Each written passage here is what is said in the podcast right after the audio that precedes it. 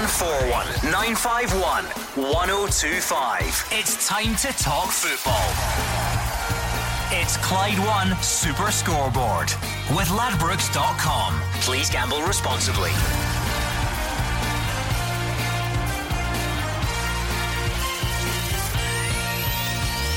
Good evening and welcome to Clyde One Super Scoreboard. Another busy show for you on this Wednesday evening. Speaking to us for the first time since becoming a Rangers player, Jimmy Murphy says he's targeting trophies after securing his Ibrox move from Brighton. Nadir Ciftci looking to kickstart his career in Scotland after moving on loan from Celtic to Motherwell. And it's day three of our grassroots week. So in the second hour, we're joined by former Kilmarnock and Dundee United winger Andy McLaren, who of course is better known these days for helping provide football to some of Glasgow's poorest communities. I'm joined by Mark Guidi and Jim Duffy. If you'd like to get in touch, I'm sure you know the number, but if you need a reminder, 0141 951 1025, or we're on Twitter at Clyde SSB. How are we both? Well? Yeah, good Gordon. Good Gordon. What does the transfer window mean as a Morton manager, Jim Duffy? It's perhaps not quite the glamour we see in the TV, but I'm sure you're busy nevertheless. Yeah, it's non stop, 24 hours a day, getting bombarded with players left, right, and centre.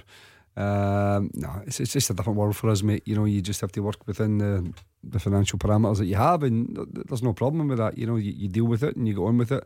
Um, we'll leave the all the the star signings for the for the, the mega clubs, and I say that that's it's sometimes um, it's harder. You know, for I don't mean me personally, I mean just just clubs at our level because I think everyone thinks.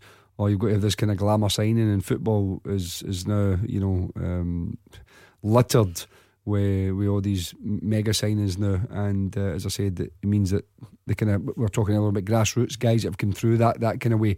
It's harder for them now because everyone wants a star signing. And even the bigger clubs now, I think, are, are less likely to take a punt on someone further down the line. Um, you know, to see whether they can develop them. That they all want an instant, an instant success, and that's that's obviously of course, that's the the job they have. But at my level, it's about developing players, looking to see if you can uh, impact on your team, and look to see if you can get a level of success which equates to where you are. Well, we'll, for, we'll uh, thank Jim Duffy for turning his phone off for the next two hours, mm-hmm. then putting the transfer rumours to bed mm-hmm. for a couple of hours and joining us on Clyde One Super Scoreboard. Uh, let's kick things off uh, by hearing from Jamie Murphy, the first chance we've had to hear from him since he sealed that move to Rangers. Uh, he says he's here to win trophies after the move from Brighton. The winger says his time down south has made him a much better player and insists he's joined the club at a very exciting time under Graeme Murty. I'm glad to, to, to just join the club. You know, it was what I wanted from the start was to join the club wanted me to join. So yeah, it was a no-brainer to, to, get it done. There was a little bit, but I thought it might not happen. But yeah, you know, Rangers were were terrific with me throughout. Andy Scoulding, Mark Allen, Stewart Robertson, the manager. They were all terrific and telling me they really wanted me here. And we were always confident. There was a little time where we thought it might not happen, but uh, by Saturday afternoon we were we were pretty confident. I was just happy, happy going to play.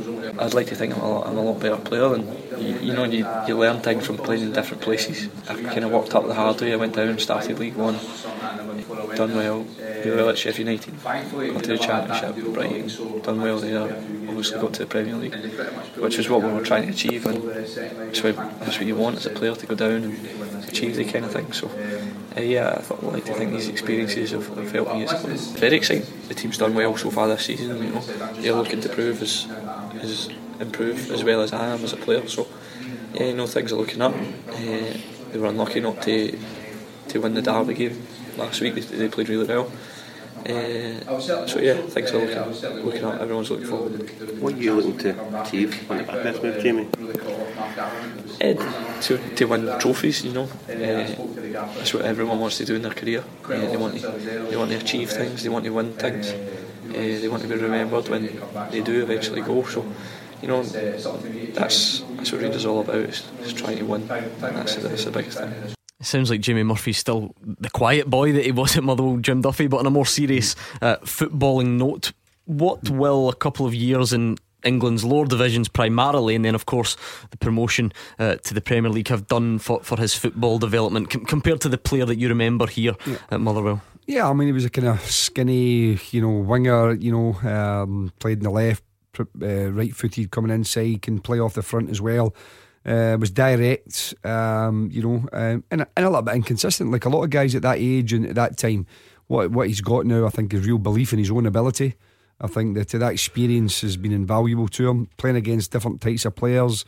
Um, the full mixture, uh, as, he, as he mentioned there, getting into League One and going to Championship, and then and then being part of a side, uh, getting into the Premiership. Uh, I think will stand him, uh, you know, in great stead going forward. And I think he's a terrific acquisition for Rangers. Really do. I think they've got him at a good age, uh, and if he stays fit and healthy, I think he'll be a, a really exciting player for Rangers. Um, as I say, because he is a player who likes to get at defenders, who likes to create, and I think he will create chances and he will uh, light up the game at times.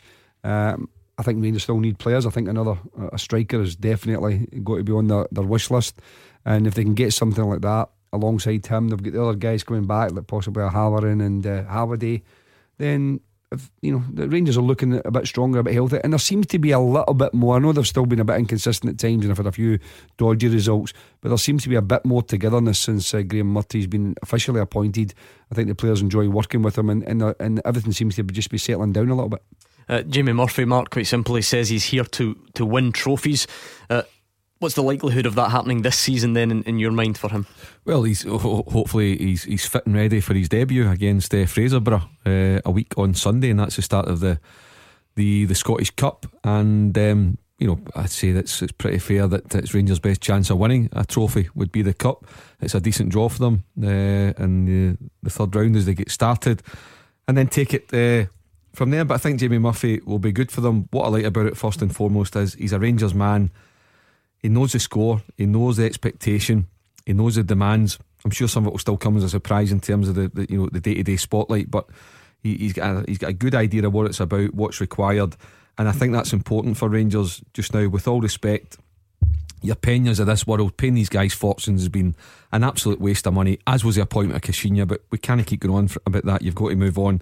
And uh, I agree with Jim. You know, Graeme Murty certainly got something about him. I think the appointment of Jimmy Nicholty's backroom staff uh, without going overboard, but that could turn out to be a masterstroke in terms of Rangers in, in the bigger picture of what they're um, they're trying to achieve and, and, and taking the small steps um, to get there. So all in all, it'll be good as well. Getting the week in Florida get the, the guys ready for, for coming back and um, you know building on the positive result uh, of the nil nil against Celtic. Let me open this out to fans of all clubs. Ten days into January, so about ten days into the transfer window. What have you made of your team's business so far, and what do you still hope to see between now and the end of the month? It's 0141 951 1025. Of course, we are on Twitter at Clyde SSB as well. Uh, John is a Rangers fan from Dunoon. Uh, John, we've just heard from Jamie Murphy, who's obviously a player in. Uh, yesterday on last night's show, we talked about Carlos Peña being a, a, player in the opposite direction.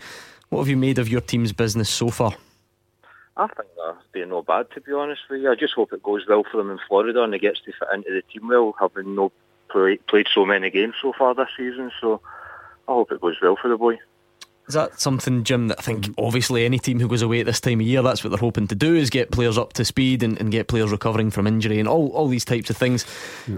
Jamie. Murphy has not played a lot of football yeah. recently. Mm-hmm. Um, how how long do you think that will take to get him up to? Well, that, that, that's sharpness? the thing. Is John John's right. He, you know, when he goes away, he, the, the, first thing he'll do is settle in with the guys, get to know the way they want to play. We'll speak to the, the players, the management team, and it just settling in as a person first and foremost. Then he's got to get himself up to game game speed.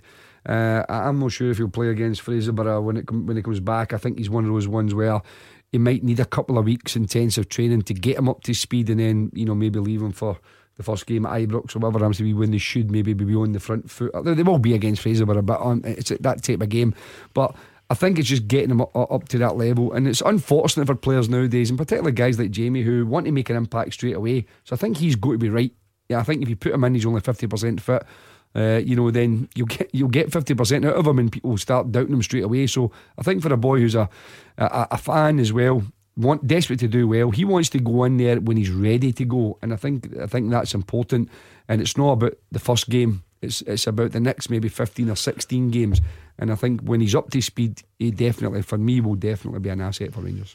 Uh, John, we've obviously seen a couple of players return uh, from loan spells, the likes of uh, Andy Halliday, Michael O'Halloran. The, big one yesterday in terms of exit was, was Carlos Peña, something that you were happy with, or were you one of those that would have perhaps liked to have seen um, given a, a bigger chance? I think he could have done with a better chance at Rangers, but I wouldn't have taken him back after the shots incident and stuff like that. I mean, to me, really, it's Caixinha laughing at us in the way, taking him there, saying trading him about saying this guy's an amazing player. he's talking about his record at Rangers. Fair enough, he scored five goals in what he calls 12 games, but it was a few more than that. But at the end of the day, I think it's shocking what he done. To me, the board, because he's still a Rangers player at heart anyway, they should um, take some wages off him for the incident with the shots at the end of the day, and maybe that'll loosen the deal a wee bit, having been told that we're going to pay half his wages for the time that he's there, which is £750,000 a year. You know, so it's to me, I would dock some wages off him for that incident. I think John's got a good point. I mean, he is a Rangers player. You can be in loan, but you, you, that's your parent club. And if they are paying a percentage of his, wages, which is seemed to be the case, then there's no doubt that uh, they, they, could they're, certainly entitled to fine a player. Um, does that, does that mean disrespectful that, to the club? Does that mean that Carlos would, would take it to PFA and Fraser. I mean, Fraser would Fraser would have kittens at that. Yeah, but they, they could. or do they take it to the Mexican PFA if he decides to to appeal it? But no, I agree. It is as I feel, but it's totally disrespectful to your employer. Well, whether you've enjoyed your time, whether you think you've been treated fairly or not, if he's been paid all his money and time, all his wages. Um, and he, and he does that, which is a cheap start. And, and you'd have thought, I'd have thought more of Pedro Caixinha actually not allowing him to do that or Pen, you would know. Do you know what? I wouldn't even. Yeah, but also, if it doesn't work out there, he's got to come back to Rangers. he's, he's, he's contracted, and, and, and you know, I don't think he'd get a, as warm a welcome as uh, as he may have had when he first first arrived in the country. But listen, uh, you know, I think. F- you, you, move on, as you say. He's got to move on. He, he's now back uh, um, uh, South America, so let, let him go on or Central America. It's Mexico, then they, they, they, go on with it. But they've, they've, I think Rangers have got to look now about moving forward and trying to get that level of consistency, which will at least secure them second place in the league. Uh, John, do you have a? Are you one of these fans that's got a wish list out at this time of year? Things that you would like to see happen. We know that sometimes it's easier said than done, but what are your thoughts on on what should happen in the remainder of this window? Well, I'd love to see Naismith back at the club. I mean, I know he left in certain circumstances and stuff like that, but certain fans will look past that at the end of the day considering where we are in the league at the moment. You know what I mean? I think you could do with a player like that with his experience up front, even feeding off of Kenny Miller. You know what I mean? Kenny Miller will feed off of him because of the partnership in the past and stuff. So I think it'd be a, great to get him back in the club. I know he's saying he'll play for free and stuff like that. I wouldn't expect that. You know, the board would pay him something anyway, but it's good that he's making the comments and showing that he's willing to come back to the club, considering he has got other options open to him. So if he's playing for free, I think I'll give him a wee shout.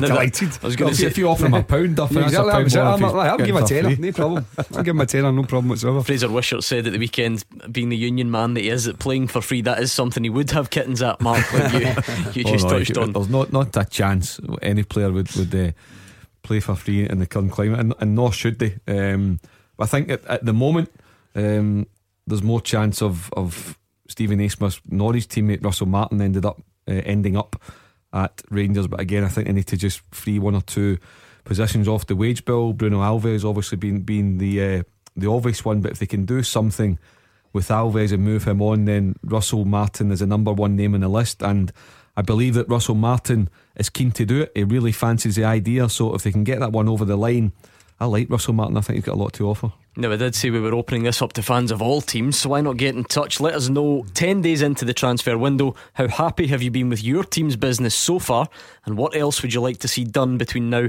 and the end of that window? Uh, things have obviously been a bit quieter at Celtic Jim mm-hmm. um, away in Dubai at the moment. Of course, Marvin Compper was the early mm-hmm. one, Lewis Morgan in, um, and having headed back to St Mirren on loan. You could also argue, of course, that having had such a strong domestic position recently, Celtic don't need to strengthen that much. Um, should we take this, um, what we've seen so far, as evidence that they're taking their time, or perhaps that Brendan Rodgers doesn't really intend to do too much this no, window? I don't think he intends to do too much, and why should he? His team have got some exceptional players, they're well covered. They've also got some young players there, like Calvin Miller and Anthony Ralston, and uh, you know, young. Uh, uh, Johnson and, and, and, things like that. So that they've got some good young players as well, and you've got to try and leave an opening for sometimes these young players. Uh, to develop uh, and you know in amongst I mean I thought of course I want to look at the Dembele situation that's the one that you know I think he'll, he'll have plan plan B up his sleeve there'll be somebody sitting there waiting and if it's at the last minute that Dembele does go I'm sure Celtic will have a, a replacement in for him um, at the top level and I think that'll be the one. I think unless the, if Dembele stays, I don't think you'll see too much business. And as I said, I, I, don't really know why why they would have to because you know they've got embarrassment of riches there already. Go along with that, Mark. Yeah, I mean, I I, uh, I agree with with Jim certainly on the youngsters. It's, it's important to try and leave some kind of mm. pathway and offer some kind of encouragement for your your uh, your squads underneath the main team. But I, I think for Dembele, God, I get the feeling. I know Brendan Rodgers saying today there's not been a bid, etc., etc. That's fair enough. But I just get the feeling that there's a there's a pattern of the ways coming. I don't have a problem with it. You know, it was going to happen. Um, and if it is this month, then it might be the ideal time because it just looks to me, for whatever reason, uh, as if Dembele's just not quite um, on it the way he was uh, last season. And if Celtic can get 20 million quid, low 20s, which I think they will, no problem. I mean, it's, it's a hell of a lot of money for up here, but for down the road, that's what you pay for squad players. That's what Premier League clubs pay. I think that there'll be a bit of interest, a bit of interest in him, and uh, I have a feeling he'll he'll move on. You know, Brendan Rodgers has been speaking. We'll look a bit more at some of the comments later on, but in terms of the benefits of these um, winter breaks. Jim, I think the main thing Brendan Rodgers was saying over there in Dubai is that you know he hopes to recharge the batteries. Mm. I think that goes without saying. That, that mm. that's fairly obvious. But if you remember back to last year when Brendan Rodgers took Celtic away to Dubai, it did seem to give them a bit of a mm. lift uh, yeah. after that, and they kicked on ever so strongly, didn't they? Yeah, I think if we all went to Dubai for a week, we'd give us a lift. You know what I mean? So, of course it would. You know, they're they're, they're not staying in caravans. You know what I mean? So, uh, it's of course that that type of thing. Uh, every player, you know, get a bit of sunshine, a bit of heat in the, the bones, and you know, and, and enjoy it. And of course, they're training and they maybe play the odd bounce game and things like that. But it's still very relaxed, and it, it does give them a, a chance to switch off a little bit and, and get ready for the second half of the season. Um, you know, but I, I, said before, for, for me, Celtic, they've brought a couple of guys. I know okay, um, Lewis Morgan's been back to St Mirren. They may well bring in someone else, but I just don't see the rush, you know, um, to, to just go and just try and get someone. I mean, they've, they've got Zenit in the, the, the Europa League you know, want to lose that, you know, it's not going to make a significant difference, I don't think, to have one player or another player. Mm-hmm. Uh, so the next challenge will be for the Champions League qualifiers, which is in the summer, and I think that's that that takes a little bit more time. Um, again, we, we spoke about young players, but like uh, Kristoffer Ajer as well has, has come mm-hmm. into the fold recently and done really well because people are talking about the, the centre back position. Obviously, they've bought um, the, the, the Martin was it Cro- Kromper, uh, Compper yep. in as well, who's another centre back. So I, I personally don't see them going out and, and making a, a, a, host of signings. Perhaps maybe another one if Dembele does move on. Um, I'm, I'm with Mark. I don't think he's been firing all cylinders.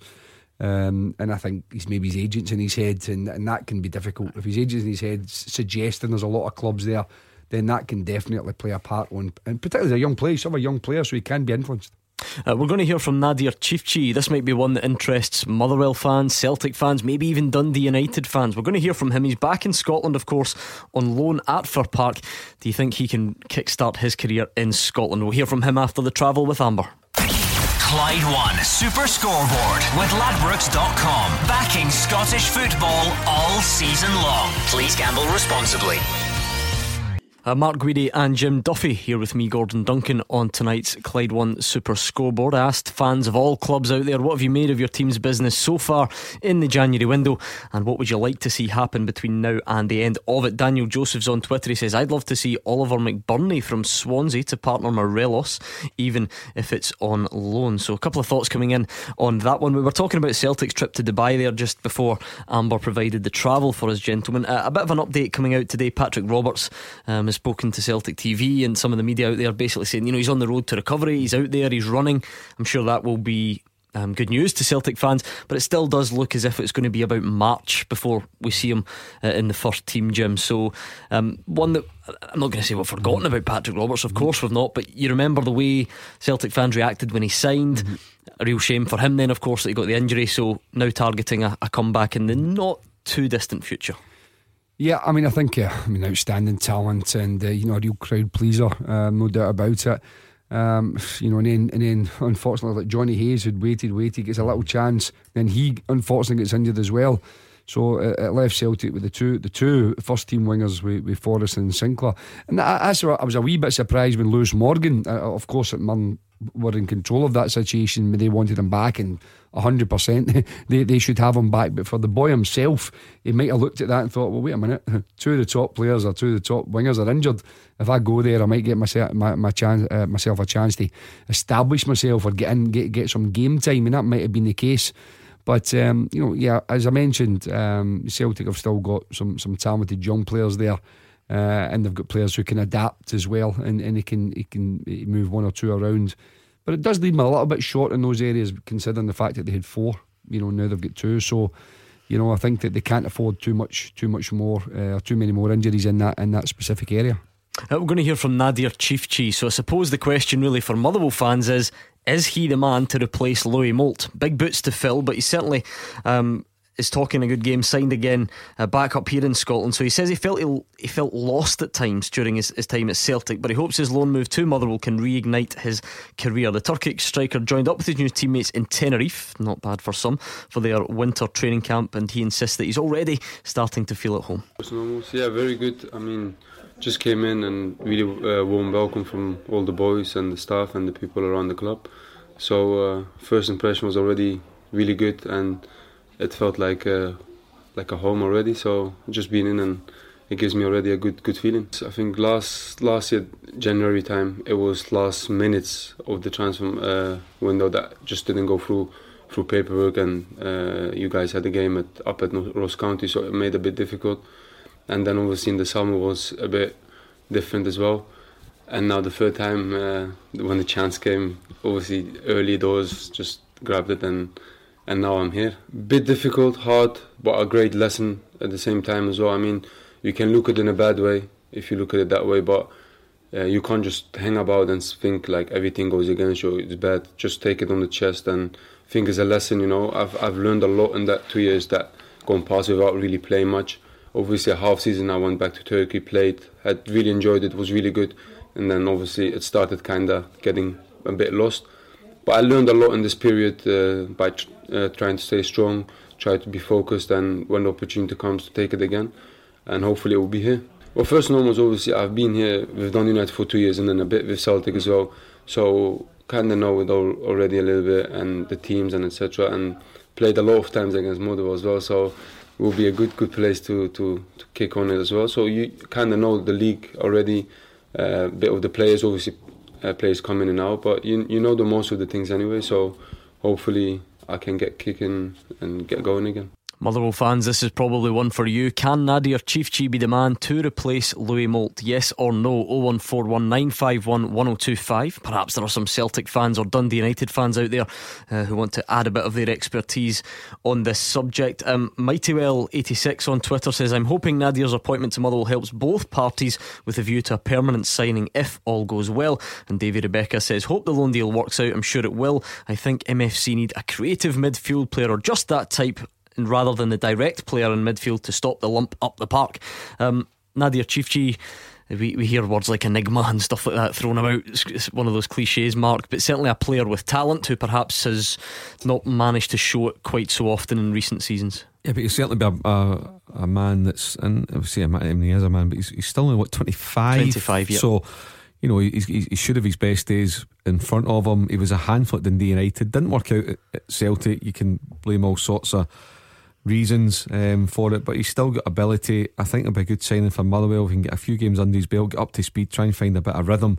He is a handful. He knows his way about uh, our Premiership, and I think he can do well. Can he be um, a replacement that's going to just fill the boots of Louis Moult? I think that's a big ask right away, Gordon, because Louis Moult, you know, in the first half of the season, particularly that kind of 10, 12 game period, he was exceptional. Um, one of the best strikers uh, in the country. So to ask Nadir Ciftci, considering his stop start kind of past two years, I think would be asked a lot. But eventually, if he can get half a dozen games under his belt, find a bit of rhythm, then, you know, saying get into the final quarter of the season, then you could see Nadir Ciftci being a, a major asset to Motherwell.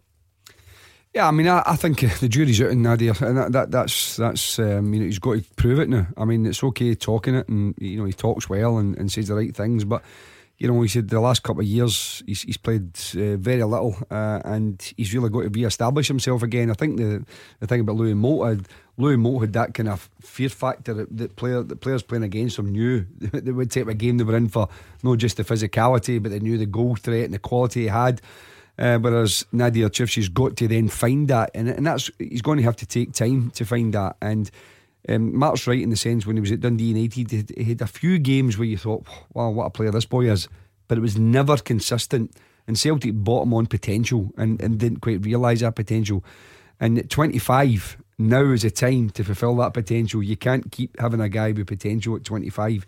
So he's if he if he's really got that experience and if he's got that if he says he's learned from from those experiences, then this is the time to prove it. But he really, I think this is his last chance to prove it at the top level.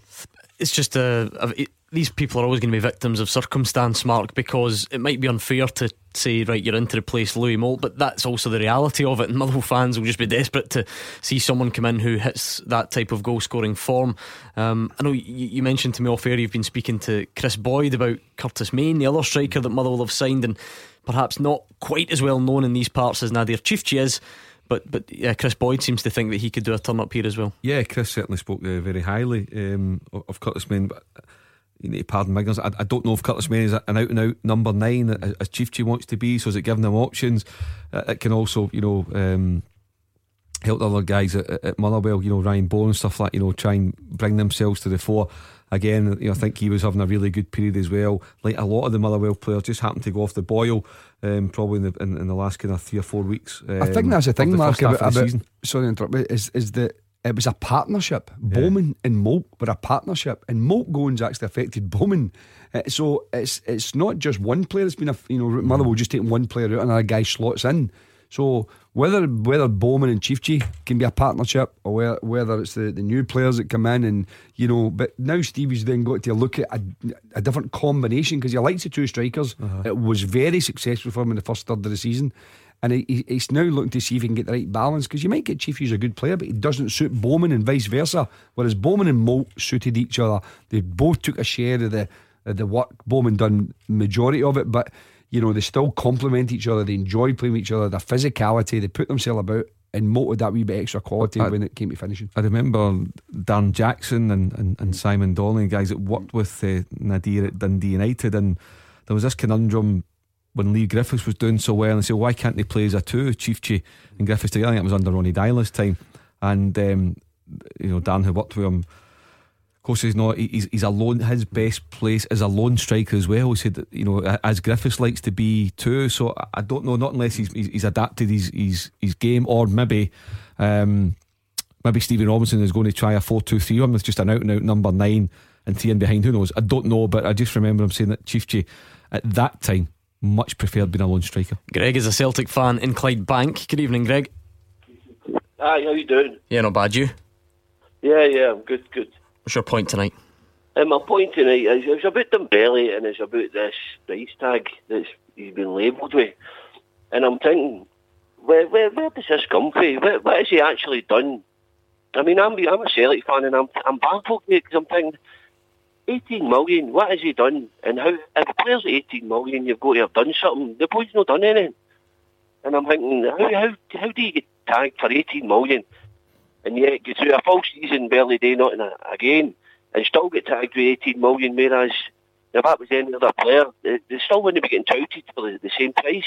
There's, there's players out there that's done far better mm-hmm. than what Dembele's done, and we get nowhere near. Yeah. Is it because he's French or something? I think Greg, you've got a, you've got a good point, mate. In terms, I don't I don't say he's done nothing, but I think that you, it's hard to evaluate players. And you know, somebody puts a label on a player. One, he's playing for Celtic. He's played in the Champions League. He scored a bundle of goals last year. He's young. He's potent. He's got potential. So in England, in particular, Greg, they'll pay handsome money for potential. And as Mark said, for a squad player, you know, 15 to 20 million down there is, is, is pretty much, um, you know, a squad player. You know, you very rarely, I'm not saying you'll never get anybody that goes in automatically, but a lot of the clubs down there.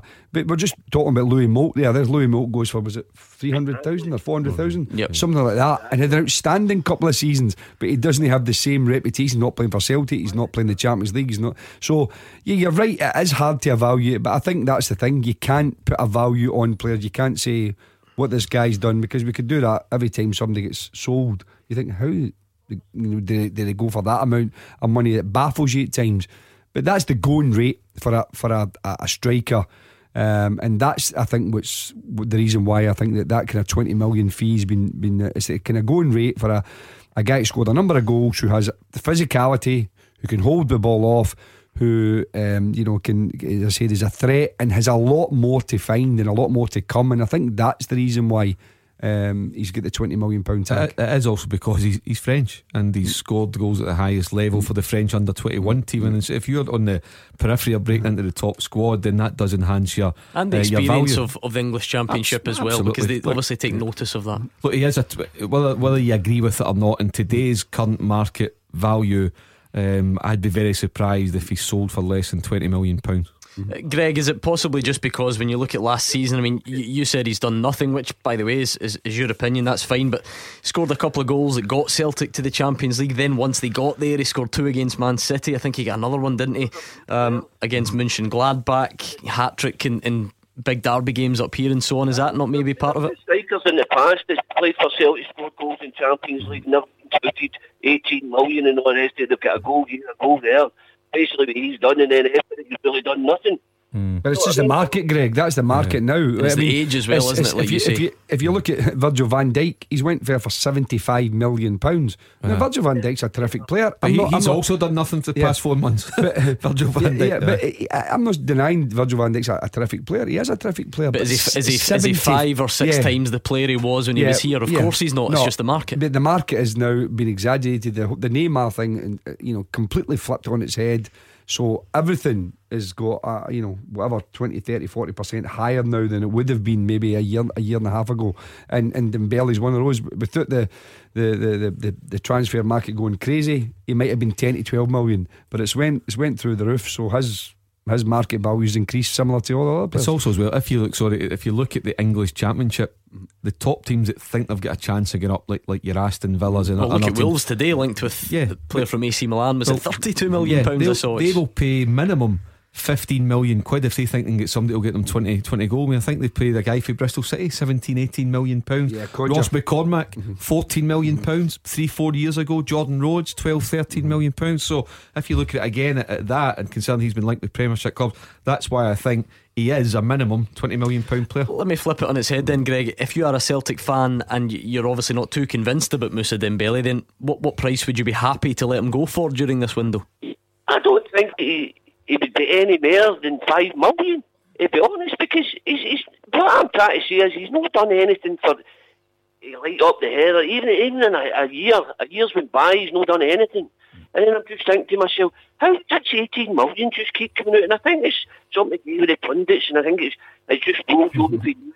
Because you've been rang many a time, even about boys you said wasn't he good enough, and then they went on and proved themselves to be good enough. Do you know what I mean? I know that nobody's right all the time. I know that. I don't. I don't think the pundits can get twenty million for a player. I'd mate, love to think we, five. I'd love to That's think we for had that power. That would be incredible. We wouldn't get it? we're on a cut of it, aye. It's just the market value. That's the bottom line. It's the ma- the current market. Is if you look around everywhere, you know, you, you get baffled week in week out. You look at a player going for 30, 40 million here and there, and you think, how is that the case? And and if Dembele's done well up here, he's got a load more to, to come, and people will buy potential. And the, the, the, the English clubs will tell you that. I mean, they, they're quite. I mean, I think it was. Uh, Berahino, I think, went for about fifteen million pound. I think to Stoke, and he hasn't scored a goal, not one at all. And, and, he, and he, you know, he that whole thing with the, you know, the the, the, the going away West Brom, not turning up, not playing, and all this kind of stuff. And you know, but they still, someone still paid fifteen million pound as a punt because you thought, wait a minute, he's got potential, but it, it didn't work out. So Dembele at, at fifteen to twenty million pounds or twenty million pounds is not a great risk for some of the clubs down there. Okay, thanks to Greg and Clydebank. We're going to take more of your calls after we get the travel with Amber. Clyde One Super Scoreboard with Ladbrokes.com. Download the app and score a tap in. Please gamble responsibly. Mark Guidi and Jim Duffy here with me, Gordon Duncan, on tonight's Clyde One Super Scoreboard. Remember, after 7 o'clock, we're getting back into things on our Grassroots Week. We've had an enjoyable time Monday and Tuesday. Tonight, we're going to be joined by former Kilmarnock and Dundee United winger Andy McLaren, talking about his experiences of working in Glasgow's communities. Uh, lots of tweets coming in, as well as you would expect. We're talking about various transfers. Paddy's on. He says Celtic need to get a few wide men in to ease Sinclair and Forrest's load. Musonda for six months would help. And I like this one from Daniel just to put Jim on the spot. He says, mm. Ask Jim who's on his wish list. I'm a Morton fan. I think we need wide men. There we mm-hmm. are, Jim. There's always someone just giving you a wee bit of helpful advice in case you in case you hadn't thought about that. I agree with him. I've been trying to get them for ages, but like if the the top clubs, and and the other thing is that there's not that many out and out wingers. I mean, Andy played played well, but there's not that many out and out wingers now. People call them inverted wingers now. So they come in off the flank and the fullbacks go. They don't get too many that sit out there and get at the fullback. There are, there are one or two around, but they're they're hard to find. And uh, you know, years and years ago, of course, it was quite common. Um, but now they're getting less and less and less. And the ones that do quite well, like for instance, the boy Jordan Jones is doing well now. Yeah. Kilmarnock is getting you know a lot of interested parties. Is he an inverted winger? Yeah, because yeah. he plays in the left and comes in comes in on his right foot and doesn't. I'm not saying never goes outside the full back, but but again, it allows the space of the full full backs to go, and that's just the way the game has evolved. So yeah, of course, it's even Celtic. I mean, Sinclair comes in, Tierney goes outside. You know, even Forrest doesn't always go to the byline now because you know they, they don't they don't throw in crosses. You know, they pull it back, play little one twos, little give and goes. There's a different style. The game has evolved. Uh, but yeah, I agree. I would love to have. I've got young Scott Tiffoney, who I think's got terrific talent and as an as an out and out winger, gets at the full back. Um, he's still a teenager. He's still he's still got a lot to go, but we, have got high hopes for him. And if I could get another one in, absolutely, I've, I've got, I don't disagree with that. Alec is a Celtic fan. He's on the phones. Hi, Alec. Hi, panel. How we doing? Not bad, thanks. Hi, hi, Gordon. Can I just uh, say a wee get well to my mother? Uh, she's in the, the Royal Infirmary with that Australian flu just at, at the moment. So, but she she listens to to Radio Clyde, so she does. So she'll listen to this now. Well, get well soon, Mrs. Alec from Parkhead. Well, go, go up and visit her, Alec. Never mind, we're on here. I'm up. I'm up every. I'm up every day after I, I finish my graft. Uh, so, uh, right. Obviously, back to the important stuff. I'm glad you said that, Alec, and not me. Uh, firstly, your guy, the man Greg, I think he supports that, that wee team in the other side of the water. Definitely. I'd like to check his credentials if he's a Celtic fan, that's for sure. Oh, is this because his uh, his assessment of Moussa Dembele, you mean? I, I mean, I don't know where it, I mean, where it comes from. You know what? Uh, so what if Celtic get 18 or 20 million? You know what I mean? You know, what, what's his, what's his, what's his deal with it? You know, uh, it's it's only for the better for Celtic anyway obviously in the last in the last couple of transfer windows, it's been a case of you know Celtic can just hold on to the squad that we've got, uh, you know, and we haven't really needed to add to it. But I feel this one, obviously with the Champions League uh, qualifiers coming up and things like that, Brendan likes to get things done early. So I still feel as if you know, looking at the squad when we finished up, that you know we were starting to get a wee bit maybe predictable. Obviously, a bit tired, and I know that we've got this this windy. but I feel as if we need a wee injection, just a couple of faces, just to to, to freshen things up a wee bit. I've no doubt that you know what we've got, you know, to get a back-to-back treble would be amazing. You know, we all know how it is hard. It's hard to get the, get a treble just as itself, but to get a back-to-back treble, you know, that would just be something else. I feel that we've got enough in the, in, in what we've got, but I, I think that you know if we could get a couple of faces in at, at, the moment, just ready to begin, you know, I'd be more than delighted with that. What positions, Alec, do you think Celtic would look to strengthen then? I would like, obviously, we've got Compper. I like the look. I would like to see the boy Compper, and I like the look at Ajer, hundred percent. Uh, Ralston's going to be coming back because Lustig looks as if he was going to have to pace a wee bit. Uh, so, you know, I, I think that the defence could look after itself now. I would like to maybe see and I know it's hard and I know it's money. I would like to see a proper number 10. I'd like to see a player a player pick a ball up and just, in the flick of a switch, see a pass. What about like, Rogic? You know, do you not think Rogic can do that? I can do it, but again, I don't think it's I don't think it's all the time. You know, the boy, you don't get me wrong, you know, the boy is gifted. But, you know, I would, some, I would like to see forward forward thinking players. The boy Lewis Morgan, I'm really excited obviously that, that he signed for Celtic because, like you say, Jim, to try and get wingers, you know, they're like gold dust. Mm-hmm. And for everything what I've heard, what I've read, blah blah blah, the boy looks as if he, he's got the ability. So, I, I, you know, and then I, I think a lot's going to depend on Dembele. If Dembele goes, I, I, I take it. Uh, Brendan will have somebody just ready to write, you know, a couple of options. But Aye, I think the, the, squad was just looking a wee bit, a wee bit jaded and a wee bit predictable just at the end there. I suppose this goes back to what you said earlier, Jim. Understandably, you said, well, Celtic are a, a rather good team by mm-hmm. our country standards, so you don't see like how or where they need to improve. But I suppose what Alec is perhaps saying there is is it not always better to, to strengthen from you know a position of power rather than being desperate to revamp the squad? Is this not is this not a good time? Is that another way of looking at it? I don't think they had to revamp the squad, and sometimes you can you can just overcomplicate it. Sometimes you can overcrowd it. You know, if you've got players, as I said before, you've got you know you mentioned Anthony Nelson, and I said you know Michael Johnson, say Kristoffer Ajer, um, Calvin Miller, all these kind of young boys that are there, and you know, I think there has to be some aspect of leaving leaving possibilities for these boys to to, to play at times.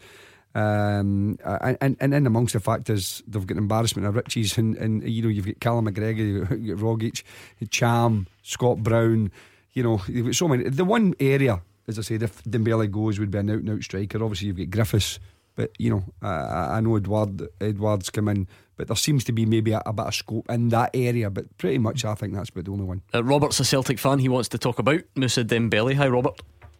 Oh, hi. How you doing? Yeah, I agree with Alec about his uh, what that last Greg is on. He's never a Celtic fan in a hundred years.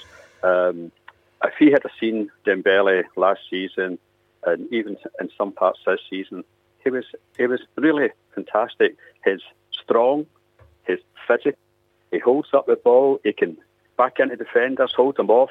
And this guy's still only, what, 20, 21. He's still growing. Guy, two, three years down the line, he'll move away maybe in a year or so from Celtic. But see, further down the line, he's going to end up with a big team because he's only going to get better. His physique's only going to get better. He's, he's still growing. And um, he's been plagued, unfortunately, with quite a lot of niggly injuries uh, since he's been at Celtic. And they had a good few last year. It kept him out a good bit, and the same this year. And you can notice when he's coming back this time, he's still a wee bit off the pace, etc., etc. But he's just going to get better and better. And with the same scenario when Van Dijk was playing for Celtic, you know, oh, he was only a good player because he's playing up here. He's playing up. Look what he's playing against here, etc., etc. Well, he's been down south. He's excelled, and he's moved. He's moved further on. And mark my words, Dembele will do exactly the same. Well, yeah, I mean, I, I think Dembele's got, got plenty to offer. I, I, agree with you in terms of. Uh, I think the when you look at him, I was at the uh, the old firm game a couple of weeks ago, and when you see him, it's almost as if he just couldn't go full pelt. You know, perhaps was just a wee niggle in his own mind about his hamstrings, and he's just trying to protect himself um, a little bit. I think that's part of the reason why he's not been, you know, up to the same kind of speed as he was last season when he was banging them in. Is Gordon told us during the break, you know, 32 goals he scored last season. But one thing will be interesting for me when he does move on, and I think he'll go this window, not a certainty, but I've just got a feeling he'll go this window. Was this time last year it was Chelsea, Man United, AC Milan, clubs at that that were, you know, looking at him, scouting him, and they may well still be. I, I don't, I don't know.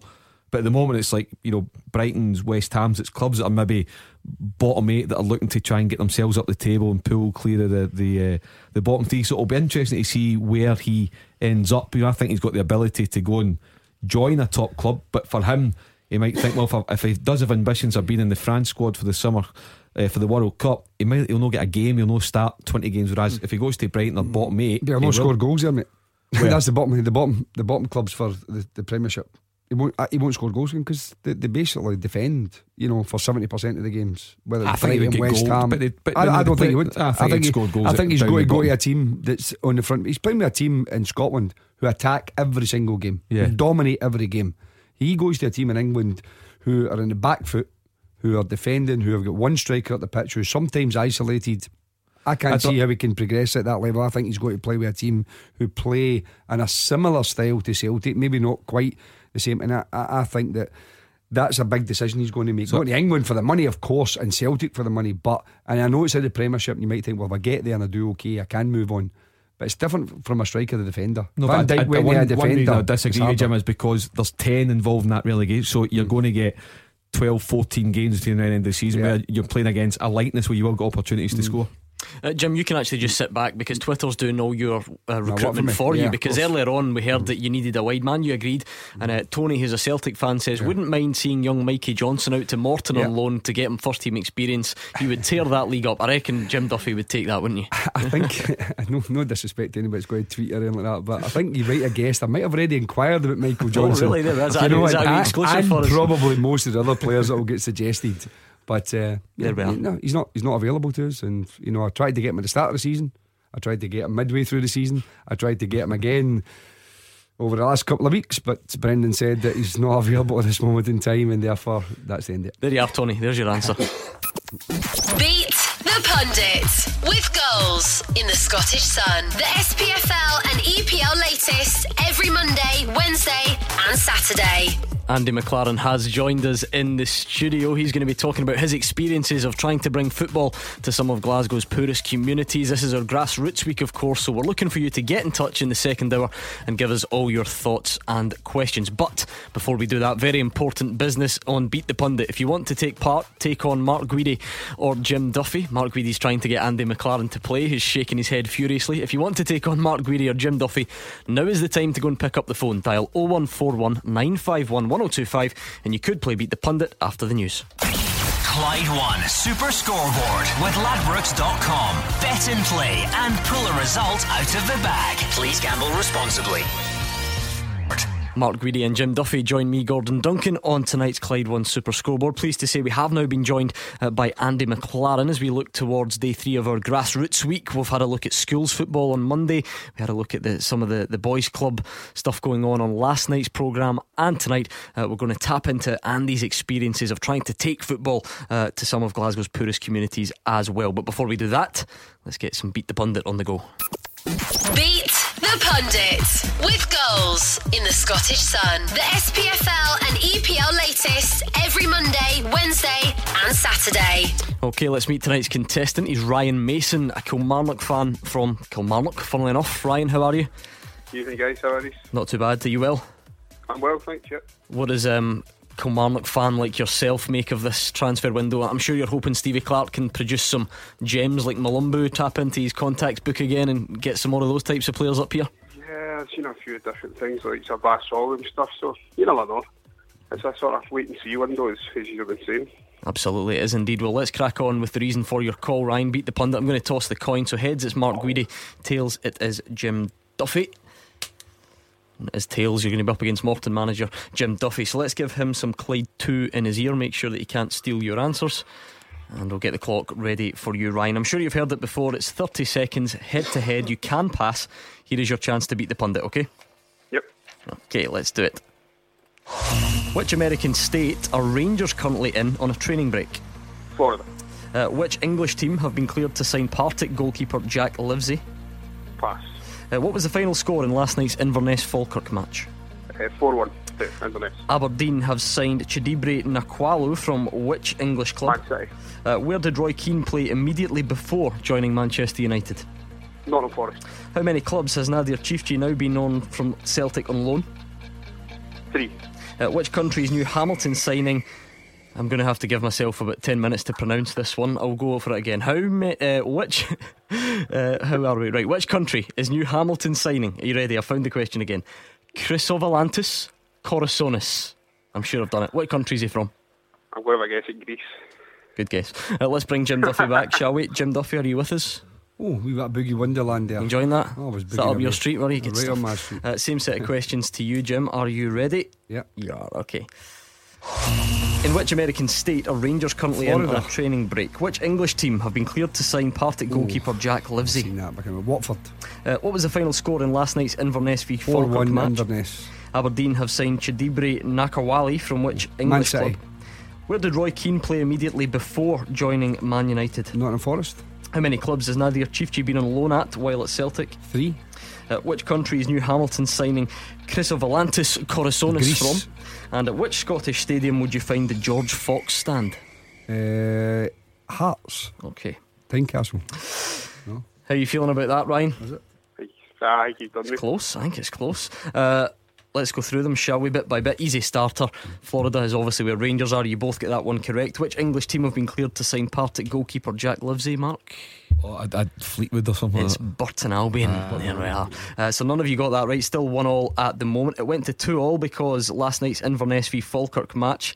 What about being a Falkirk fan, by the way? 6 1 at the weekend, up there and hammered 4 1 uh, last night. So you both got that correct. So it's still all level. Chidiebere Nwakali is from Man City to Aberdeen on loan. You both got that right. You both got Nottingham Forest uh, for Roy Keane. So it's all level at the moment. Uh, and then on to the next one. How many clubs has Nadir Ciftci been on loan at while at Celtic? It is four technically, if you include Motherwell, but you both went for three, so it doesn't really matter whether uh, I give you it or not. Who's it for? Plymouth. Eskisehirspor, Pogon. See these names tonight, honestly. So, so, so was there two two Turkish clubs, was it? Yeah, there've been two abroad and then Plymouth and Motherwell. so there we. Okay. Uh, Turkey, Poland, Plymouth, and Motherwell. Um, which country is New Hamilton signing Chrysovalantis Kozoronis from? I think it was my pronunciation. Obviously, sold it to you that it was Greece. You both got that right, which means it was always going to come down to this last question. You, Jim Duffy, are going to kick yourself. I promise you. At which Scottish stadium would you find the George Fox stand, Mark Guidi? Across the road for used to work. Yeah. The United. Aye, as soon as you, it's, it's, it's nothing else. It's the heat of the battle, mate. What's that? You're sitting staring at it, The but heat, there we the are. heat of the battle. Uh, so we're going to go on to the tiebreaker question. Here's the way it's going to work, Ryan. I'm going to read the question out to you. Um, I'll Oh, give. is this one of Andy's tiebreakers? It's- Is yeah, it? How it's- many, it's one how these- many feet is it from? yeah, you know, it's, it's a spe- it's a John special O'Groats to Land's tiebreaker. End. It's a special tiebreaker, right? Uh, Ryan, I'm going to read the question out. I'll get Jim to write his answer down, and then you give me your answer when I tell you. Okay, doke. No bother. The question is this: including Glen Afton, who are the current holders of the Scottish Junior Cup, how many different teams have won the trophy? So, Jim Duffy, if you can write your answer down. In- Scottish Junior Cup. Including Glen Afton, who are the current holders, how many different teams have won it? Just take a guess, write it down, show me your answer. Oh, he's, he's taking his time to No, think no. about this, Ryan. He's, 23. okay, uh, Ryan, Five seconds. Ryan, what's your guess? 23. I can't believe you just both went for the same answer. Right, somebody right, quickly. I'll, I'll, I'll go for 25. Right, Jim go. goes for 25, Ryan goes for 23. Mark Guidi, care to take a guess? Oh, by the way, Mark Guidi says 62. The answer is 66. Ah, Close. well done, Pip J, listen, the tiebreaker. It's a lottery, as they say, Ryan. is a It's like, it's, it's like a penalty guessing shootout. Uh, good man, thanks to Ryan. Ah, exactly, the old guessing game. Ryan did well there, you both did well, and it came down to the tiebreaker. So, anyway, we've never had it before where you both say the same answer. That causes one or two difficulties because you then just said two more, and it means you were closer. Anyway, let's move on, shall we? Uh, as I said, pleased to reintroduce to you Andy McLaren, former Dundee United and Kilmarnock winger. Now, you may remember.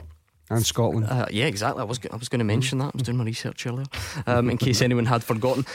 Uh, Andy was part of our grassroots week last year as well. I can't believe that's been a year where he spoke about his experiences in Glasgow's communities. Andy, your mission for the last couple of uh, years, if you like, has been trying to provide affordable football or free football, in fact, as it's been to some of Glasgow's communities. So, what I'm looking for, first of all, is, is an update. Has anything got better in the last year? Anything changed in, in the last year since we spoke to you? No, prices just keep going up.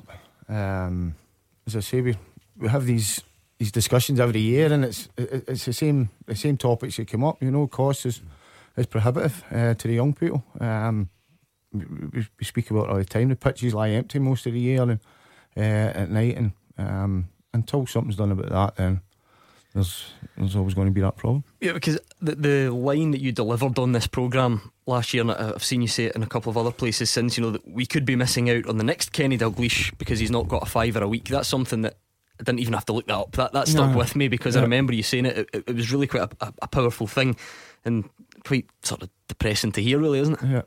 Go Um, along with that, guys. Yeah, I mean, I, I mean, obviously, I've known Andy a long time. I know the, the, the, the work he's he, he's done there as well. But this, this, guys like him hitting the head of a brick wall because it's time after time, year after year. You know, you can only go so much. You can only have so much enthusiasm for it, and you need help. You need assistance, and you need people to listen and do something about it. And that's the government. And you know, we say all the time, as soon as a footballer is in the news for something, you know, naughty, should we say? Oh, they're terrible role models. Football's a role model, etc., etc. But the amount of good that football brings to communities, to young people, not just health, the health issues, which is a huge um, issue just now. Um, you know, people want sugar bans and you know, drink fizzy drink bans and you know, burger bans and all these sort of things. But football helps with that confidence. The young a lot of young people now are involved with stress, depression, a lot of mental health issues. Football's a massive help in these sort of aspects as well, giving you confidence. Giving I you, think you on know, that as well, Duff, what you're speaking about, uh, the friendships you make through Aye. football. I mean, I've known aye. Mark for I've been Aye. 10, I've known you Aye. for 30, 40 years, you know, and it's the friendships you build, not just. I, I know still know guys that I played football Yeah. with when I was 10 year old and are still friends, you know, so it's, it's a social side as well, you know. For me, it's, you know, I mean, I can go anywhere in Glasgow and you always bump into Mm-hmm. somebody and you speak about football, you know, it's, an amount of the relationships that have been built on the back of that as mm, well. You know, I mean, most of your pals is probably Yeah. guys you, you've known through Yeah, that's football. what I'm saying. you We know? all played football. I mean, I've still got the same pals I, I, I, grew- up with, and I think when you come from, if you want to call it working class areas, obviously Ansford Castle, Malcamp, Maryhill, and I think that that stays with you. But the thing is, people can go on about you know when it when it was. You know, you play football on street. That's not the case anymore. So let's not let's not go back in time. Yeah, it's 'cause that's impossible not, to That's not going that, to yeah. change. That's not going to change. But what Andy says is there's there are hundreds of pitches now. You know, pl- plenty of hundreds of three G pitches now everywhere. But everything has to be organised. I understand the world has changed. Obviously, you know, from child protection agencies and all these kind of things, you can't just have a guy saying, like, let's have a, a group of kids there playing football. Everyone's got to be a little bit safe and understand all the, the way it's changed. But in terms of actually the government's helping uh, people trying to try to facilitate that, try to look and say, well, where's all these empty buildings, empty facilities? What are they doing there? How can we know get them filled with young kids, boys and girls, taking part in active sport, not just hmm. football, but active sport on a daily basis? But I said before, for the simple thing is they're there. We have the facilities, but we're not using them. Duff, it's cost prohibitive. It's a great point.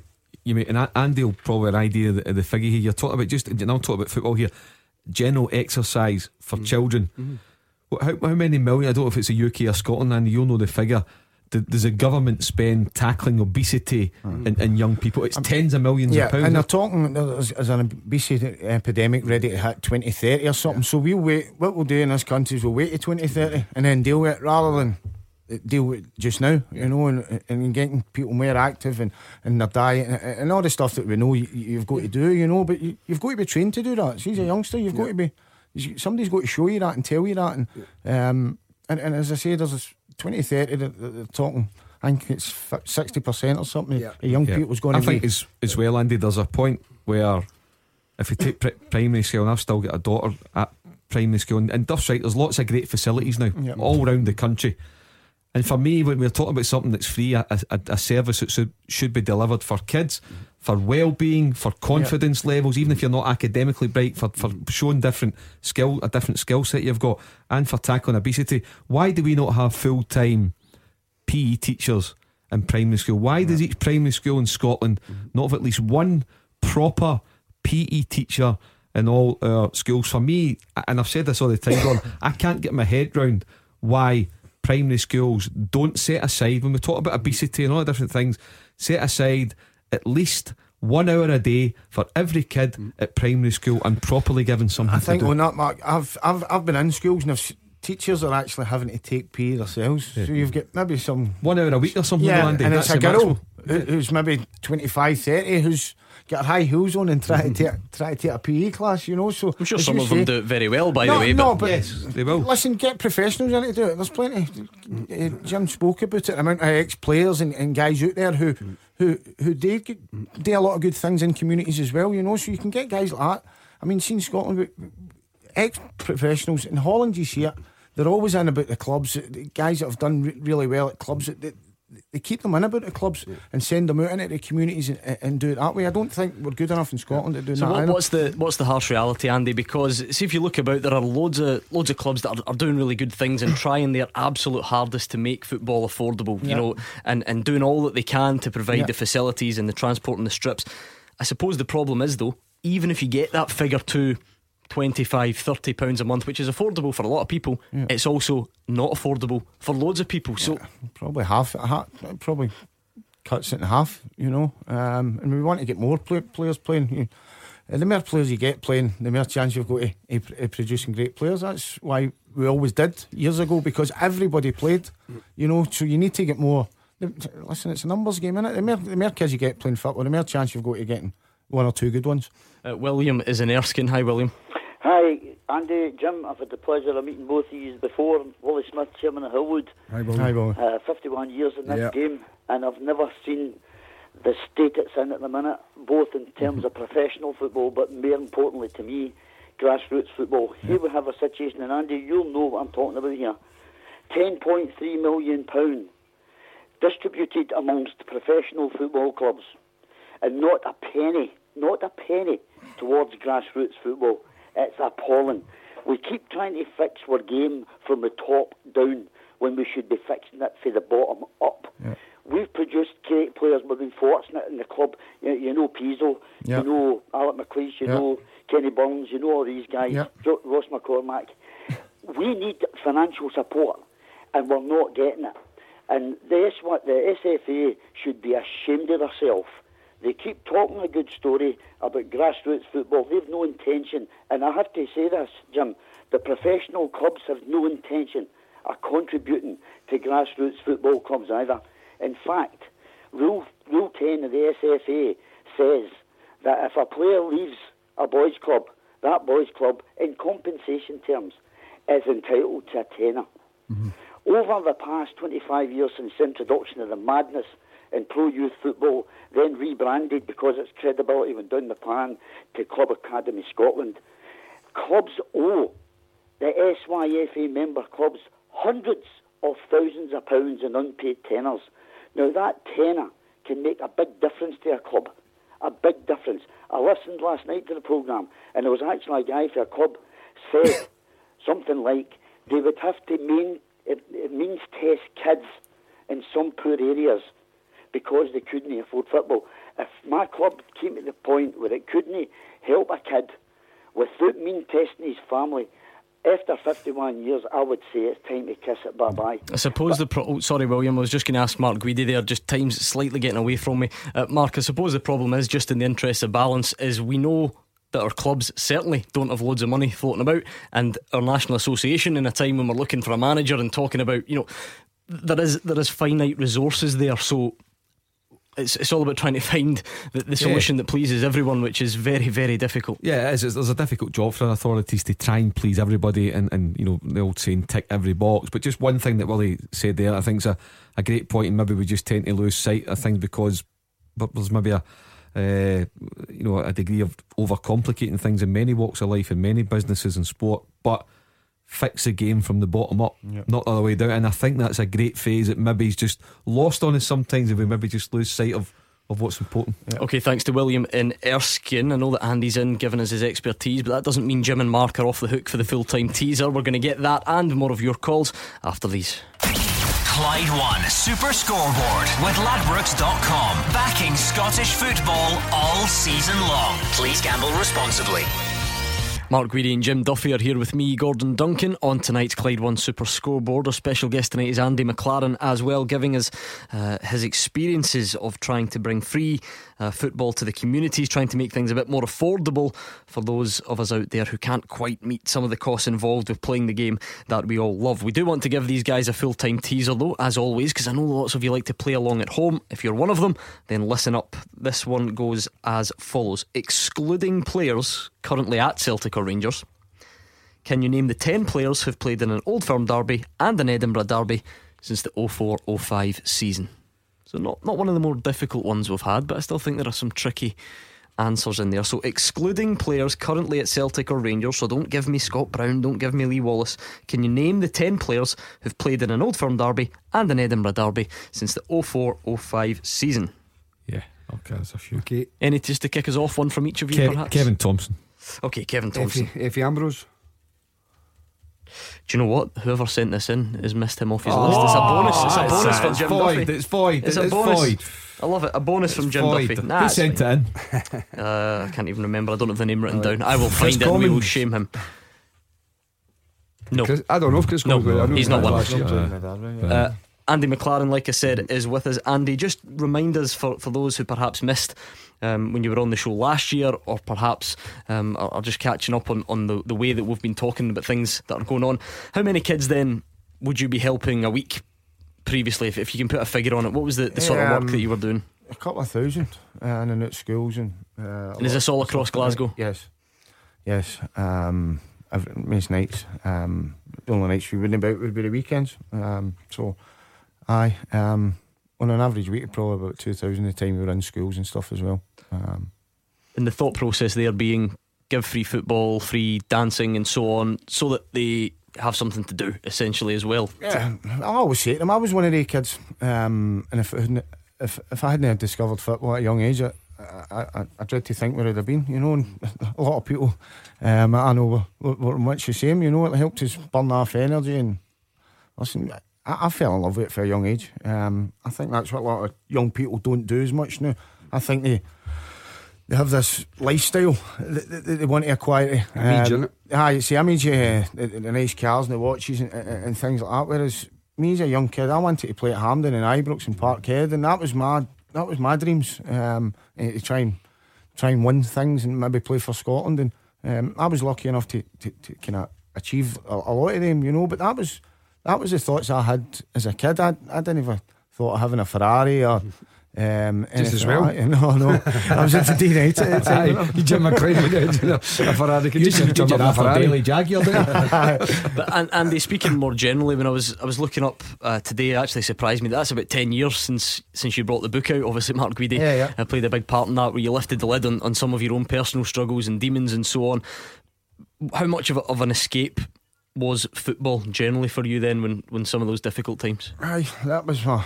Um, that, that was my escape. Um, I could go into training and um, and put a face on because that's what I've done a lot of the time. You know, I would get in there and I'd I'd, I'd be Andy the Joker and and whatever. You know, and I could forget about all the other stuff that was going on in my life. Um, you go in the football park and and, and I'm not, sometimes you would take stuff onto the park with you know because you're human. Um, and I've seen people say, "Oh, once you get there, they forget everything." And, and some days you do, but some days you don't. Some days you're having a bad day and um, something happens and you react to it, and and, and, and Duff says earlier on, people have got this uh, perception of football players when they do something bad, they're, they're all on you, you know, but they don't see there's a there's a person there as well. Mm. Um, no, the same faults and failings. I know players obviously from being a manager now and also when I played that had real issues with gambling. And when they went into the match, because Andy says they didn't earn a lot of money, so they're maybe earning say 300 quid yep. a week, but they might have the 200 quid bonus to win. So they're doubling their wages, but the fact that they've got themselves into that much debt that it became so important, not just to, to win the game, but to be selected. Because when we played, you only get the bonus if you were in the team mm. or if you played. So all that thing had an impact. So you would get into that game with the tension or the financial concern of you. And that was just one game, you know. And, and if, if you didn't play or you didn't win that game, that just exaggerated, exaggerated. So as Andy said, you didn't kind of just switch off and think, oh, well, when you're in the training, uh, you can just have a laugh with the yeah. guys and get on with it because that can say that worry was there. A burden. Might, you know, a burden there, and you, how can you possibly go and play with freedom and expression when you've got that worry? Yeah. And that, that, that that's quite common in football. That's, that's not right. that's not an uncommon thing in football. It's a big thing now. It's getting spoke about more and more. Uh, uh, the mental side of it, mm-hmm. um, and I think that's a massive thing. I think clubs are, are, are getting a, a, wee bit better at it. You know, I think there's, there's still a, a, a, hell of a long way to go um, on, on, that side of it, but. Um, that's something that, that, that needs more. Um, certainly attention. More, more attention as well.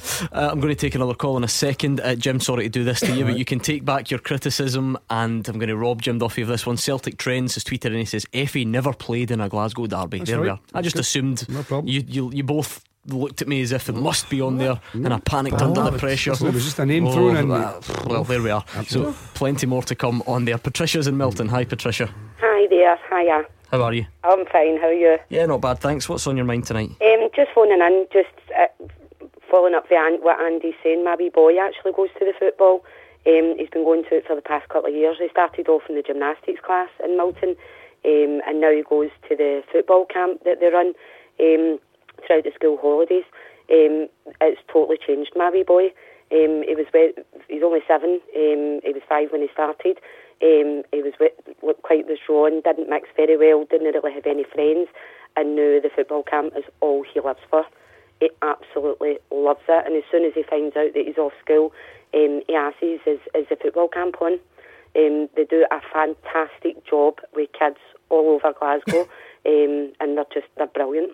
And Patricia, I hope you don't mind me putting you on the spot here. So I won't, I won't ask it too directly, but do you, or, or perhaps the people that you know, the other parents involved uh, with similar children, is it the case then that, that this is is a must because the cost of playing organised football is simply too much? It is.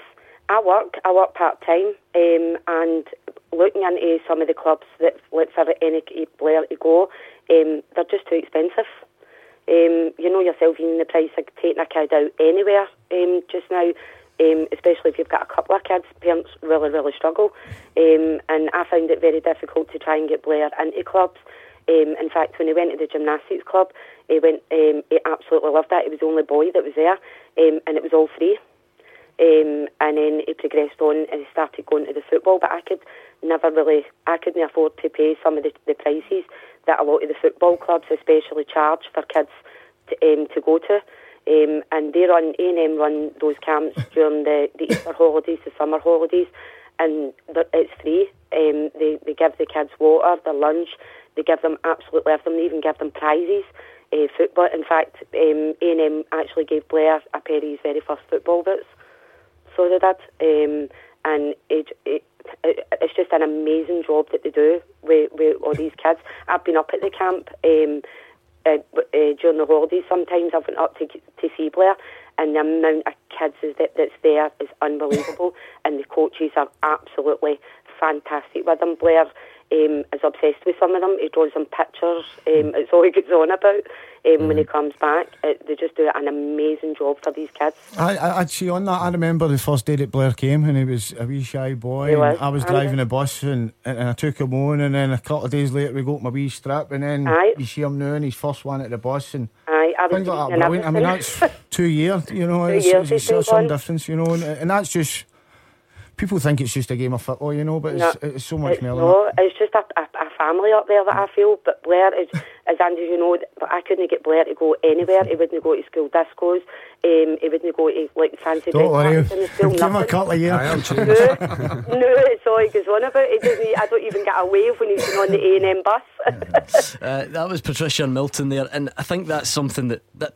That's all the, the sort of proof you need, Jim. Because, by the way, like I said, I, I am very much aware of the fact that there are boys' clubs out there and initiatives are doing as much as they possibly can mm-hmm. to keep the cost down. Let's be, let's be in no doubt about that. But Patricia's saying, regardless, she, she still can't afford it, and th- that's just the Listen, reality. all the boys' clubs, all the all the girls' clubs, everybody that, that, that helps young people to be active is doing an unbelievable job. Absolutely, and most of them have to do it by self fundraising, yeah. yeah. voluntary, and you know whether it's a wee race night or a wee fundraising night, whatever happens to be. And uh, you know, there's so many people contribute. So whoever helps young people to become active, to me, deserves an enormous amount of credit. But what Andy and, and, and his uh, situation is, is he takes what he's got and gives them it free, and they don't always have to be the best football or the or the most you know athletic or anything like that. It's just about as, as Patricia said there, the confidence that her wee boys got, the change in them. You know the, the the excitement. You know when we all think back to when we were kids and we get something excited, it, it was brilliant. And and that to me, if anyone from government is listening, please listen to Patricia and what her, you know, her, her story because that is really what it's all about. And if if, if that, you know, doesn't grab someone uh, and and give them a right good shake and say this is what has to be done here, then there's something sadly missing in we, the ha- country. we had the sports minister on last year. Yeah, I- I was on that programme, so I we never had a clue. Yeah, you were you were on. I went with through and met her after it. and um, you know, as in you know, sometimes without singing out Peter, and everybody's got difficult jobs to do, but it, it's just as though. For me, there's too much of just paying lip service to things rather than actually getting out and making things happen. Uh, Andy, because interestingly enough, it's not often this programme uh, gets a, a mention in Scottish Parliament. And I remember a couple of days after you were on, someone actually did. They raised it and mentioned that they had Yeah. heard you on here and, and raised And the they point. used it to have a go at the, uh, the, the other side. So Aye. I was, I was going to say, I take it nothing ever came of that. Well, I went through. I actually went through, and I've been through a few times. And uh, as Mark says, it, for me to pay lip service, a you mission know, they'll- statement, You'll go through there, and they'll- they'll say it's great what you're doing, but no- nothing really came in the back. of it, If I'm, if I'm perfectly honest. Okay, let's stay on the phone line. Simon is in Jordanhill. Hi, Simon. Hi, how are you doing? Not bad, you? Yeah, all good, all good. Sure, Uh, point very to interesting conversation. I've worked in the SFA and the politics of sport as well, and I work in the Housing Association, NG Homes, who offer free football. Uh, Robert Docherty is the guy in charge there, so we're very much supporting what Andy does, you know, and the reality in schools is that, you know, teachers do not have the time to deliver PE. Uh, that was a point that was raised earlier. There's not the quality of PE getting delivered in schools anymore. So, and the other thing is, you know, it's not a government priority. That's for sure. And there is, you know, little action. Um, I had Andy Gould on last night who talked a lot of sense, but where's the government funding to support ring fence money to deliver you know, effective local football development plans.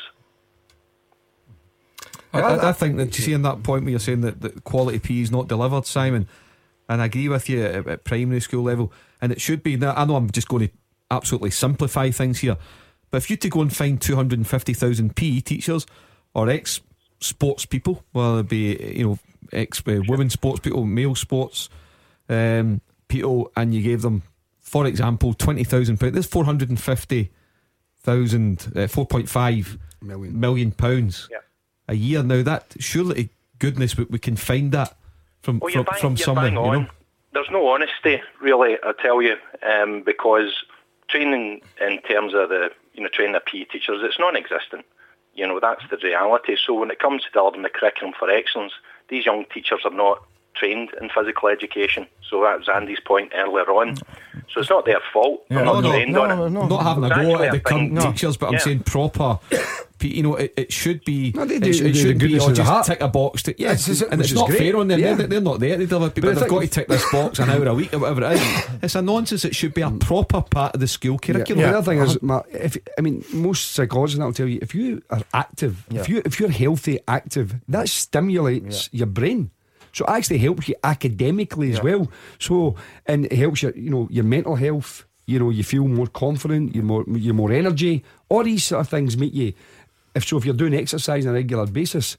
But you know when you look at a, a school uh, and whatever many hours are in, so if we're in 36 hours, they'll maybe do one hour on on sport activity, and and it's and it's very light.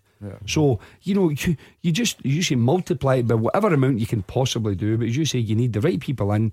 And as I said, they'll spend, as Andy said, they'll look at 20, 30 or whatever happens to come up and they'll say, oh, by the way, we've got a, an obesity crisis here and it's costing the NHS Billions. billions of pounds. So rather than spend four or five million now to sort it, as well I said earlier on about the grassroots start at the bottom, and rather than sort the problem before it gets there, prevention rather than cure. Yeah. They- They're just turning a blind eye to it. Thank you to Simon and Jordanhill for his thoughts. How are you getting on with this teaser? It was sent in by Robert Lyons. I've looked it up so that we can call him out because he's missed one out. But anyway, carry on. you say? Kevin Thompson, you said, didn't you? Yep, What we've about got Steven Pressley? one. Steven Pressley's another, yep. Uh, Ian Black. Nope. No. No. Uh, I'll give two two easy Okay. ones. Steven Whittaker, Gary Caldwell. Yes. Kyle um, Lafferty. yes. That's the one that Robert Lyons has missed out, and Oh, he's I've, missed writ- Kyle I've, Lafferty. I've Kyle written it down Lafferty. as a wee Come bonus on. for you. Yep. Here's two I'll throw in. Mm-hmm. Chris Killen, That's what I've got. Chris Nope, but no. he's not one. Nope. Ulrich Lawson, Nope. Andy Webster. No. Oh. Did Didier Agathe. Nope. Not two. Okay, we'll get the answers to the full time teaser. No, after these. Didier Agathe, no? Clyde One Super Scoreboard with Ladbrokes.com. Download the app and score a tap in. Please gamble responsibly. Into the final part of tonight's Clyde One Super Scoreboard. Mark Guidi and Jim Duffy here with me, Gordon Duncan, and of course joined by Andy McLaren on day three of our Grassroots Football Week. Lots of interesting stuff to come throughout the rest of the week, by the way, taking a closer look uh, at some of the, the professional side of it, the club academy system, performance schools, and the rest of it. So I'm sure uh, many of you will be interested in what you have to hear. Uh, Robert Lyon sent this teaser in for you, so you can blame him if there's any problems with it. We're looking for the 11. I, I did edit it slightly, so it's not all the blame on Robert. Uh, we're looking for the 11 players who've played in an Old Firm derby and an Edinburgh derby since the 04 05 season, excluding players currently at Celtic or Rangers. So before the break, I think you gave me Kevin Thompson, Gary Caldwell, Steven Pressley, Steven Whittaker. Any more at the moment? Kyle Lafferty. Yep, we had So that one. Yep, sorry. yep. Five. And we've got Anthony Stokes and Paul's Mhm. get, get one, so Der- stuff. Derek Riordan. Yes. And Hartley. Hartley, I Yeah, yeah, Andy came up with Paul Hartley. That's That- right. Okay. Eight, so I've got three to go. I thought Liam Miller was one. No, it's you've not. got three to go. All Mari right. Zaliukas, not. Nope. Okay, uh, let's get back to the phone lines. Uh, let's speak to Elaine in East Kilbride. Hi, Elaine. Hi there, um, first time caller. Oh, what made you call up tonight, Elaine? Um, it's just really interesting conversation um, about football. My husband and my son will think this is hilarious after the complaining I do about talking about football in their house. And now I'm on talking about it. Well, now's your Um, chance. Show them. You've been show them you know what you're Elaine. talking about, Elaine. Go on. I just think what you said, you know, about kids can't get out in the street anymore and we shouldn't look back the way and, you know, things need to be more organised and, you know, checks and all that. But I said to your um, caller, you know, my husband helps in two football teams and I'm there at the background doing accounts and tip bookings and all the rest of it. But all those things do put people off. Yeah. You know, I know you're saying we shouldn't look at the the new things that need to be done, but they're the things that I think stop volunteers from Yeah. helping. I mean, you know, dads just want to come along and kick a ball about. Yeah. They don't want to go to a, a sports affiliation meeting and the Yeah, SFA. the amount of red tape is ridiculous as well. In fairness, in fairness, though, Jim, that's a difficult one because we also would hate to live in an age where certain safeguards weren't in place, and, and we've seen numerous examples of why that why that has to be the case. So, Yeah. listen, I sympathise with Elaine. It might well be frustrating, but sometimes these things are necessary, aren't they? Yeah, but uh, Elaine, Elaine's got a really good point that that they're volunteering her, and Yeah. her husband, and they're desperate to you know get other kids and other parents and that involved. But it's it's it's the the, the world we live in. I mean. You know, whether Yeah, it's a- unavoidable, that yeah, has to whether it's a community club. I mean, uh, you know, we we uh, at Morton and our level, um, you know, we we we've the, the club won the, the award as the best kind of local community, Community club, club, la- yeah, la- that, last yeah. season stuff like that. But everything has to be checked, as Andy says. Okay, for a professional club, that's not a huge issue in terms of the logistics of it. But for, for boys' clubs and for local clubs and for and for people who just want to volunteer, yes, it is. Uh, you know, it can stop people, as- as Elaine said. It can it can hinder people from volunteering because. You know, everyone's saying, "Well, have you been checked? Have you done, the, you, you know, the, the, the all, all the background?" Not, not many checks? people would like to send their Disclosure. children into an Yeah, environment that didn't have that. But it's not even all that stuff. It's just the, the, the other paperwork, The paperwork, and yeah. organising games mm-hmm. and, and and everything. It's a big, big undertaking mm-hmm. for Yeah. people, you know. And I don't. I think people don't realise how much it is to. To run a club or uh, to run a boys' club, you know, you've got to phone everybody on a Friday, and you've Yeah. got to, you know, so it's a big, big commitment. So anybody that does it does fantastic, you know, because it is a big, you know, I, I know how difficult it can be, the time commitment, and then you maybe organising training a couple of nights a week and finding out how many numbers you're going to. have. I mean, you uh, the same kind of problem. But you know that that's you know the, these people put in so much work, you know, and it's. It- it's so But, but the thing is. Gordon, if you take something as simple, like so, it's winter just now, right? So, say for talk's sake, Andy's taking a, a session with, with young kids, and at the end of the night, he's finishing at whatever, say nine o'clock, and there's a couple of kids standing outside waiting. Their mum and dad's coming to pick them up, or waiting to a bus to or whatever it is, and Andy's driving past their house. He can't pick those kids up and say, "Listen, jump, I'll drop you off." I know, and, eh, of course, we would all do that, but you're not allowed. So therefore, that that that does impact on some people because they've got fantastic intentions, they've got all the great will, but unfortunately, that that's nothing to do with. Andy McCartney, and anybody else. This is the this is the, the, the world, and this is the rules and, and regulations we have to we have to work on. Something I'd like to tap into, Jim, just quickly while we've got you, because you mentioned, and that was something that I had in the back of my mind, Morton, um, being highly praised for their work Yeah. in the community, um, because that's another thing as well, that, that sort of um, bridge between community and, and the clubs that, Yes. that sit within those communities. What type of things then d- does that involve? Do you have a personal involvement? Is it about sending the players out into the local community? Is it about getting communities in?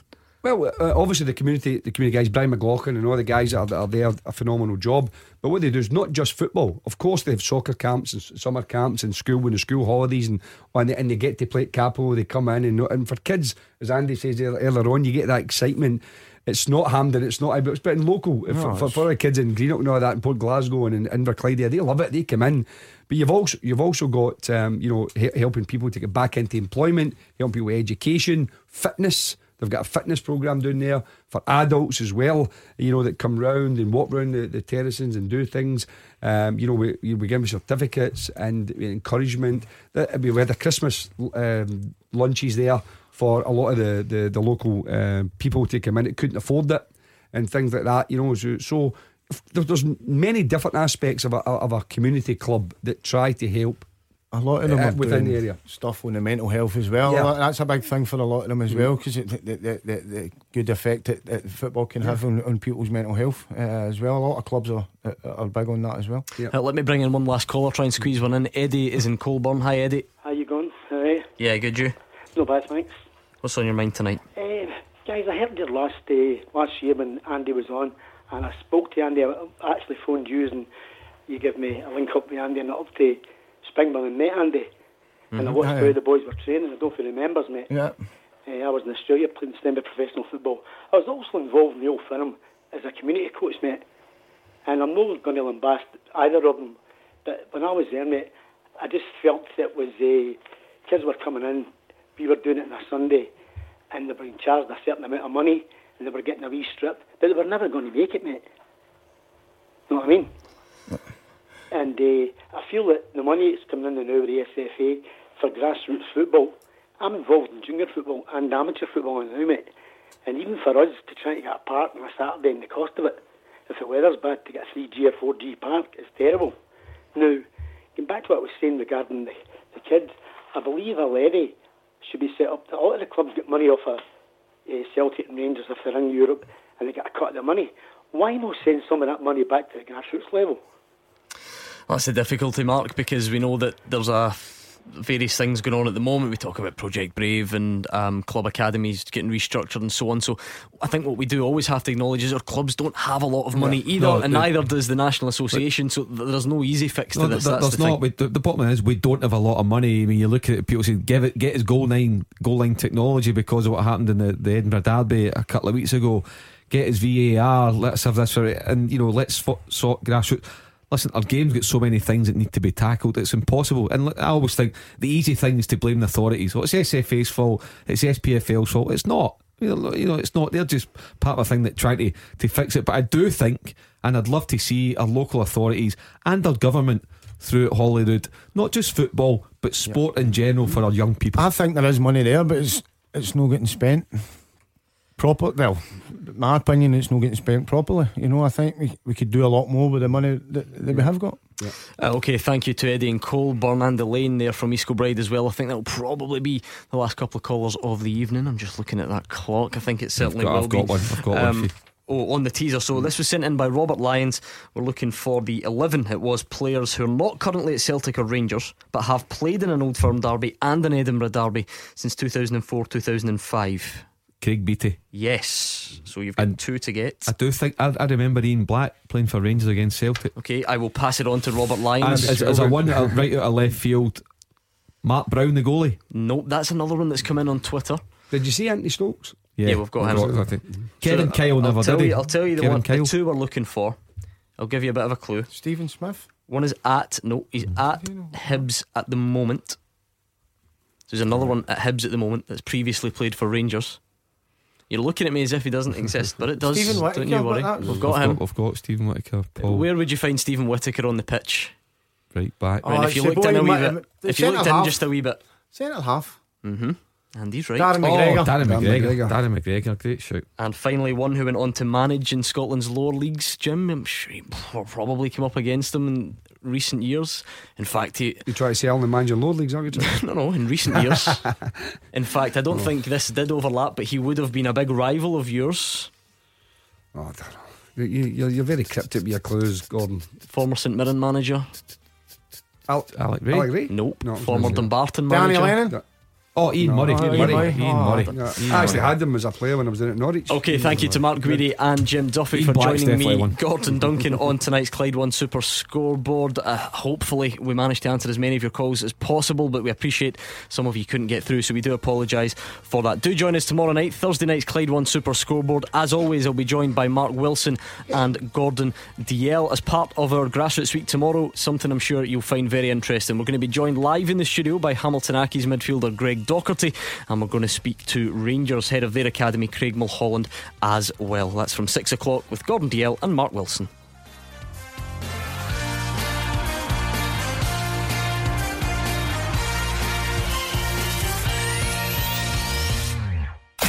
Clyde One Super Scoreboard with Ladbrokes.com. Bet and play and pull a result out of the bag. Please gamble responsibly.